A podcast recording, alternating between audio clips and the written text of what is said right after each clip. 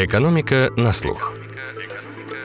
Проект Российской экономической школы при поддержке группы «Московская биржа».